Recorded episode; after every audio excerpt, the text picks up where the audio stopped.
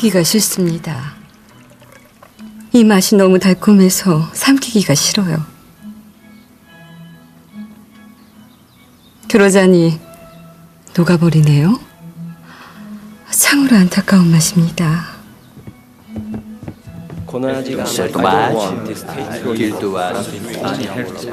콜레? 프랑스에서도 이렇게 말하나요?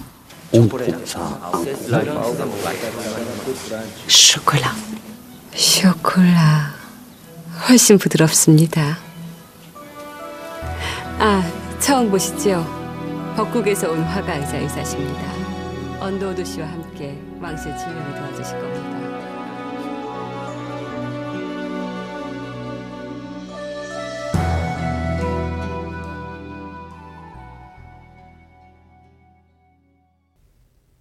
(2월 14일) 화요일이고요. 그리고 발렌타인데이이기도 하죠. FM 영화 음악 시작하겠습니다.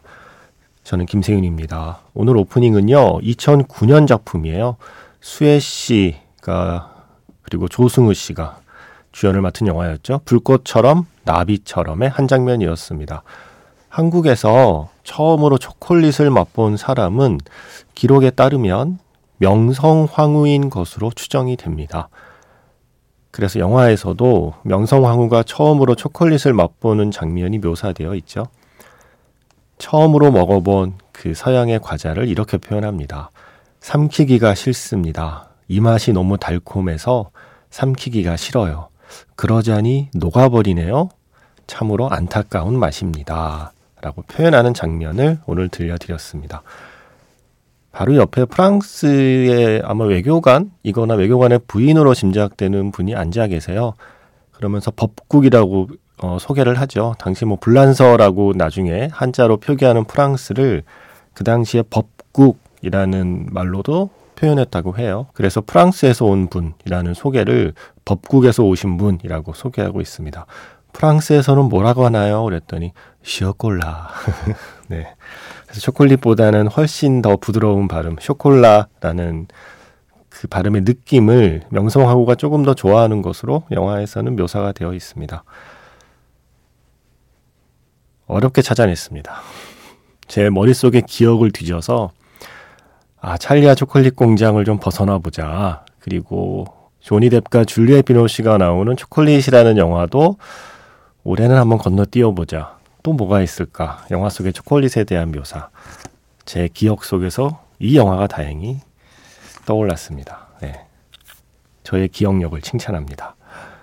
불꽃처럼 나비처럼. 영화의 제목과 같은 주제가는 이선희 씨의 목소리였습니다.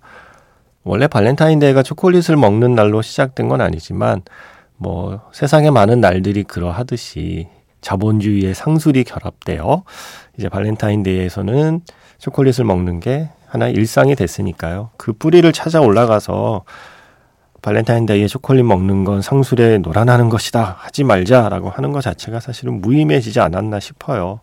그냥 뭐 즐기면 되는 거죠. 2월 14일에는 뭐 맛있는 초콜릿 하나 먹으면서 너무 달콤해서 삼키기가 싫은 맛. 그러자니 녹아버리는 참으로 안타까운 맛을 한번 음미하는 날 정도로 생각해도 되지 않을까요? 뭐 꼭 남이 사주길 바라지 마시고요. 예, 사줄 사람 없으면 그냥 내가 사 먹으면 됩니다. 예. 우울해하지 마시고 예, 그냥 맛있는 초콜릿 내가 나에게 선물하면 됩니다. 문자 번호 샵 8000번이고요. 짧게 보내시면 50원, 길게 보내시면 100원의 추가 정보 이용료가 붙습니다. 스마트 라디오 미니 미니 어플은 무료이고요. 카카오톡 채널 FM 영화 음악으로 사연과 신청곡 보내주시면 됩니다. 힘들고 우울할 땐 손가락을 봐. 그리고 한 손가락, 한 손가락 움직여. 그럼 참 신비롭게 느껴진다. 아무것도 못할 것 같은데 손가락은 움직일 수 있어.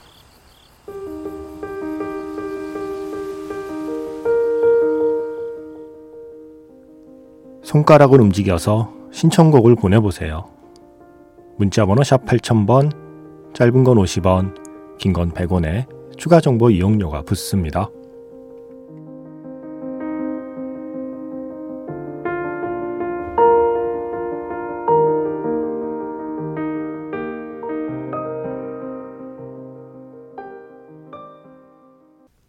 찰리와 초콜릿 공장 그리고 초콜릿이라는 영화는 건너뛰어도 이 영화는 건너뛸 수가 없더라고요. 영화 포레스트 검프에서 I'm Forrest, Forrest Gump, 앨런 실베스트리의 스코어였습니다.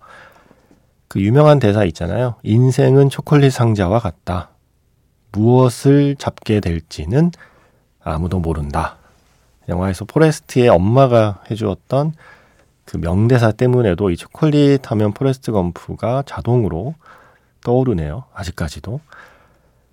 스티브 서 씨께서 예, 스티브 서라고 하는 이름으로 미니 메시지에 글을 남기셨었어요.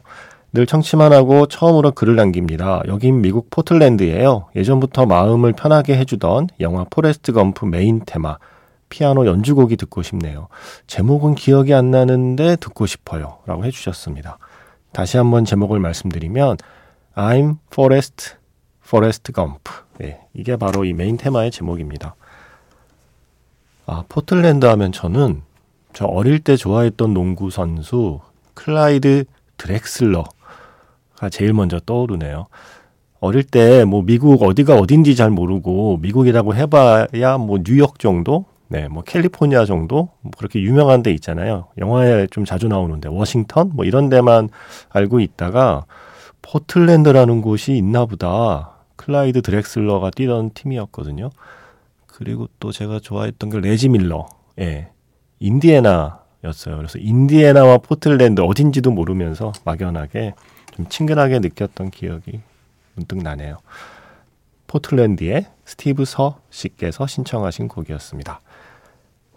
인생은 초콜릿 상자와 다르지 않다. 무엇을 잡을지는 아무도 모른다. 음, 방송도 초콜릿 상자와 같지 않나요? 무슨 곡이 나올지는 아무도 모른다. 그날 그날 좀 색깔들이 좀 달라지잖아요. 저의 의식의 흐름의 선곡이기 때문에. 그래서 초콜릿 상자처럼 오늘은 어떤 톤의 음악들이 나오는 방송인지 네, 아무도 모르죠. 오늘도 한번 그냥 마음 가는 대로 한번 선곡해봤습니다. 이혜리 씨께서 작가님 Don't Come Knocking이라는 영화 기억하시나요?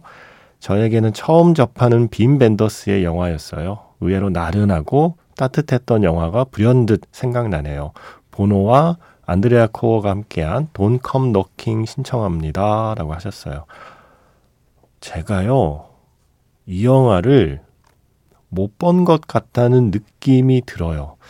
스틸 사진을 찾아봤는데 못 본 것 같아요. 제가 처음 접한 빔 벤더스 영화는 저는 뭐였을까요? 파리 텍사스가 먼저였을까요? 베를린 천사의 시가 먼저였을까요? 예, 아마 뭐 시간은 크게 차이가 나지 않을 텐데 그 두 편이 저는 빔 벤더스 하면 제일 먼저 떠오르는 영화였고 나중에 이제 밀리언 달러 호텔이라는 영화를 부산국제영화제에서 봤던 기억이 나요. 제가 그 영화를 왜 기억하냐면 그때 부산국제영화제 초창기에 어, 정말 영화에 미쳐 있을 때잖아요. 그때는 체력도 좋았잖아요. 그날 하루에 막 다섯 편을 끊었었나? 계속 영화만 봤거든요. 근데 제일 마지막 상영이었어요. 결국 체력이 방전되어 밀리언 달러 호텔의 한 절반은 제가 졸았던 것 같습니다. 그래서 그래서 더 잊혀지지 않는 영화이기도 해요. 부산 영화제 하나의 추억이기도 해서. 그리고 한국에서는 다큐멘터리가 더 사랑받은 거 아니에요? 부에나비사 소셜클럽을 만든 감독이기도 하잖아요. 빈 벤더스. 네. 빈 벤더스의 Don't Come Knocking이라는 영화. 저는 못 본 것 같은데 이 해리 씨께는 나른하고 따뜻했던 영화로 기억에 남아 있다고 합니다. 혹시 보신 분이 있으면 비슷한 느낌이었나요? 아니면 안 보신 분이 있다면 빈 벤더스의 나른하고 따뜻한 느낌의 영화로 이 해리 씨가 소개한 돈컴 노킹 적어두세요. 오다 가다 어디 마주치면 OTT에서 마주치거나 뭐 IPTV나 뭐 다운로드가 가능한 곳에서 마주치면 네 한번 보시는 것도 좋을 것 같습니다. 보노와 안드레아 코어가 함께한 노래 동컴 너킹 준비했습니다. 빈 벤더스 감독의 2005년 영화 돈컴 너킹에서 영화 제목과 같은 노래였습니다. Don't Come Knocking. 보노와 안드레아 코어가 함께한 노래 이혜리 씨의 신청곡이었고요. 이어진 곡은 4171번 쓰시는 분의 신청곡 내가 널 사랑할 수 없는 10가지 이유에서 Can't Take My Eyes Off You 였습니다. 오늘은 프랭키 발리의 버전으로 들려드렸고요. 지금 끝난 곡은 3081번 쓰시는 분의 신청곡 영화 접속에서 Lover's Concerto 사라 본의 노래였습니다. 내가 널 사랑할 수 없는 10가지 이유의 노래를 신청해 주신 4171번 이렇게 쓰셨어요. 고3 미술 입시생입니다. 이게 이번에 입시를 보신 거죠? 예, 보고 계신 거죠? 아직 안 끝났나요? 실기? 이제 끝났을 것 같은데. 제가 조카랑 연락한 지가 꽤 돼서 끝났나 모르겠다. 이번에 고3이 올라가시는 건가요? 고3으로? 어, 확실치는 않지만, 네, 고3 미술 입시생입니다. 이게 제 조카도 이번에, 어, 미술 입시를 보는데, 실기를 되게 오래 보더라고요. 예. 그래서 아직까지도 결과가 안 나온 것 같아요. 예. 나왔는데 나한테 말을 안 한 건지는 모르겠지만, 그렇다면 제 조카의 경쟁자이십니다. 고3 미술 입시생. 화실에서 영화 음악 늘 듣고 있는데 라이브로 글을 남기는 건 처음이네요. 힘들고 지루한 입시 생활이지만 영화 음악 들으면서 늘 힘을 얻습니다. 뭐랄까 지치더라도 좋아하는 영화를 보고 또 좋아하는 영화 음악을 들으면 꿈을 꾸게 되는 것 같아서 고맙다는 말씀을 드리고 싶어요. 영화라는 예술을 즐길 수 있게 해주셔서 감사합니다. 이런 엄청난 찬사를 영화라는 예술을 즐길 수 있게 제가 약간의 도움을 드리긴 했나 봐요. 다행입니다. 그러시면서 박찬욱 감독께서 말씀하신 것처럼 뭔가 대단한 것을 이룰 것 같은 기대를 품은 예술가가 될 거예요. 이렇게 다짐을 하셨습니다. 신청곡은 최애 하이틴 영화 내가 널 사랑할 수 없는 10가지 이유에서 Can't Take My Eyes Off You Love His 예, 히스레저를 좋아하시나 봐요. 이렇게 써 주셨고 그리고 접속에 음악 신청하신 분은 잠 못 이루는 밤 주문처럼 손가락을 움직여 봅니다. 접속에 어, Lover's Concerto 딱 떠올라서 이거 들으면 잠이 올까요? 라고 하셨어요. 3081번. 영화 음악의 스테디셀러 음악들이죠. Can't Take My Eyes Off You, 또 Lover's Concerto 이런 음악들이요. 뭐 자주 나오는 것 같지만 생각보다 그렇게 자주 들려드리지도 않아요. 그리고 또 이런 곡들은 언제 들어도 또 좋아요. 자기도 모르게 흥얼거리게 되고요. 신청하신 분이 아 임오성 씨의 신청곡 준비했습니다. 오랜만에 이 시간에 라디오를 들어보네요. 혹시 Velvet Goldmine 사운드 트랙에서 하나 선곡하실 수 있을까요? 그래서 제가 그 사운드 트랙은 언제 한번 김신의 음반 가게에서 전곡을 들려드리긴 할 텐데 그 중에 오늘은 Hot One 준비했습니다. Shudder to Think 예 노래 준비했고요. 이어서 성은 씨의 신청곡 준비했어요. 영화 Crying Game에서 보이 조지의 Crying Game 깔롱지고 스타일리시한 이 곡 오랜만에 꺼내봅니다 라고 하셨네요. 네. 방송 용어는 아니지만 뭔가 이 음악을 표현하는 데는 적합한 표현 같아요. 깔롱지고 스타일리시한 보이 조지의 The Crying Game까지 이렇게 두 곡 이어 듣고요. 영화 자판기에서 만나겠습니다.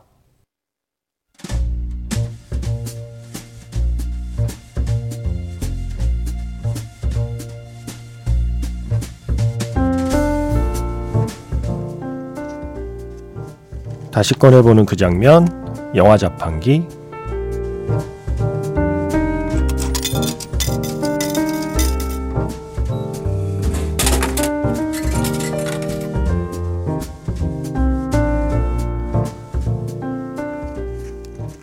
다시 꺼내보는 그 장면, 영화 자판기. 오늘 제가 자판기에서 뽑은 영화의 장면은요, 미야자키 하야오 감독의 애니메이션, 하울의 움직이는 성에서 한 장면입니다. 어느 날 갑자기 90세 할머니가 된 18세 소녀 소피 사람들의 눈을 피해서 혼자 먼 길을 떠나죠. 가던 길에 덤불숲에 넘어져 있던 허수아비 카부를 도와주게 되는데요. 조금 뒤에 이 카부가 움직이는 거대한 성과 함께 다시 나타납니다. 바람은 매섭고 몸은 쑤시고 잠잘 곳은 없어 막막했던 할머니 소피 앞에 때마침 나타난 하울의 움직이는 성 문을 열고 마침내 그 마법의 세계로 들어갑니다.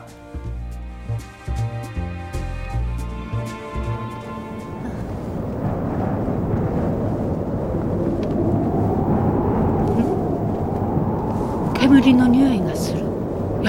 もあるのか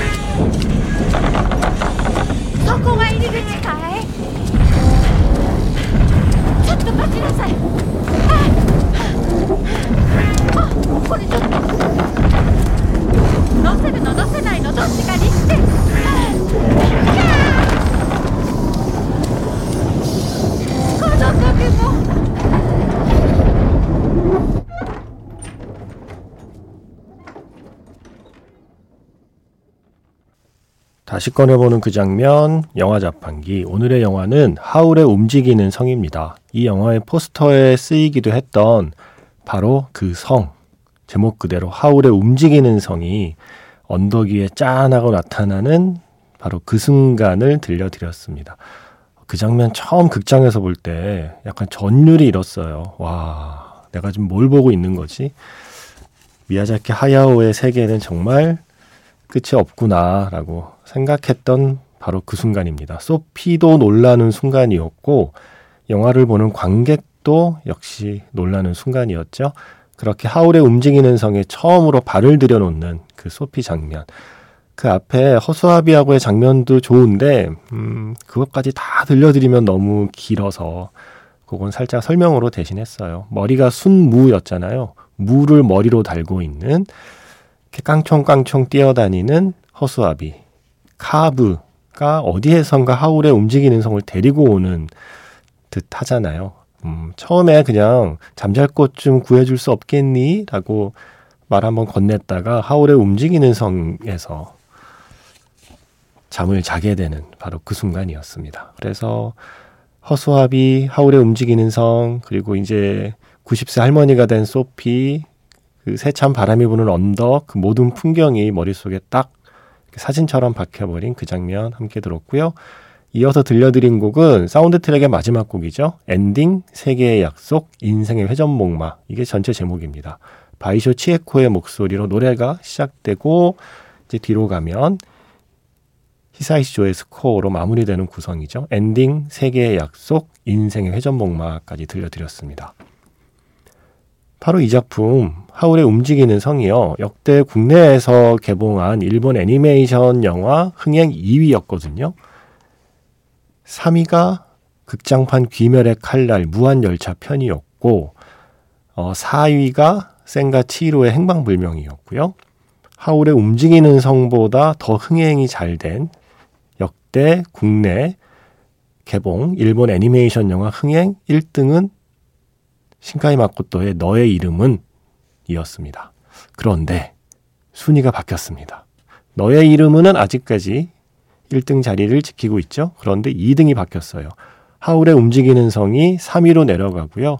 2위가 더 퍼스트 슬램덩크가 되었습니다. 와, 이 영화 이러다 1등 하나요?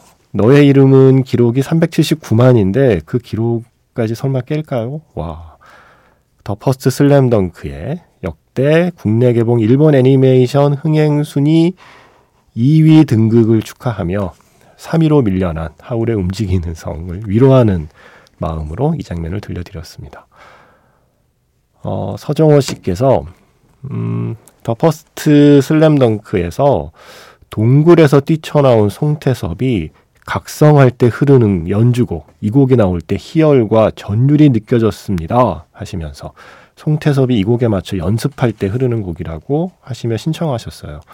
와 이렇게 디테일하게 음악을 고르시다니 보통은 오프닝 곡이나 엔딩 곡을 신청하시는데 송태섭이 각성할 때 나오는 연주곡을 신청해 주셨어요. 텐피트의 Blizzard Gunner 우리 한번 같이 각성해 보겠습니다.